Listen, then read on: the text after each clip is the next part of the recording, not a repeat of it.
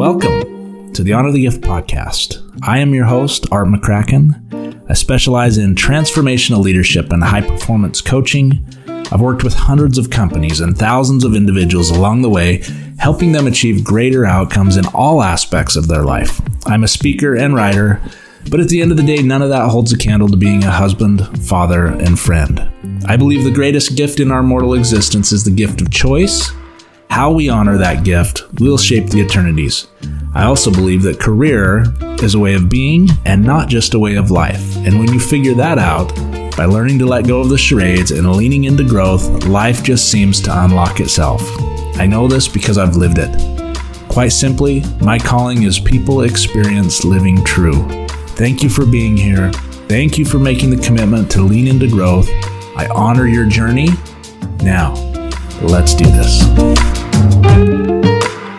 Hello, friends, and welcome to another weekly episode. In this week's quick episode, I want to talk to you about some of the things that we tackle or we attempt to tackle come to a place where we start to avoid tackling the pain because the pain's familiar. And so let me share with you to begin a message or a quote from Robin Sharma's book, The Leader Who Had No Title. He shares an opening notion that getting lost along your path is a part of finding the path you're meant to be on. Sometimes we need to get off track before we can develop the clarity to be on track.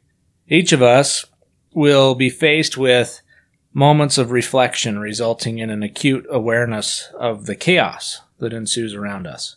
It's often under our watch, or more importantly, as a result of our own ignorance and contribution. It's frustrating, it's wasteful, and oftentimes it's buried with angst that we feel and emote. It's the manky mank of growth. It's not desirable and it's all too often uh, empathized with or, or, personally justified by becoming a, a weapon of mass destruction as we shift our play in it to another to solve for us. That shift of responsibility to own the suffrage of and during individual or organizational change is a blind punch of the easy button and produces no movement. As human beings, we will go to great lengths to avoid life's most precious and messy opportunities for growth.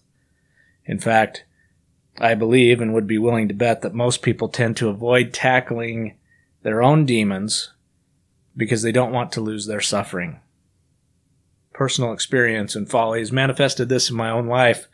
So when life has you whirling in anger and frustration with a quest to assign somebody else the mess, make sure that the reflection staring back at you isn't a call to action. It's most likely on you to solve, and it never was on someone else to hold for you. So those are my thoughts. I hope it helps, give some insight around personal responsibility. Remember that growth is always a choice. Until next week, my friends, make it a great one. And remember to always honor the gift.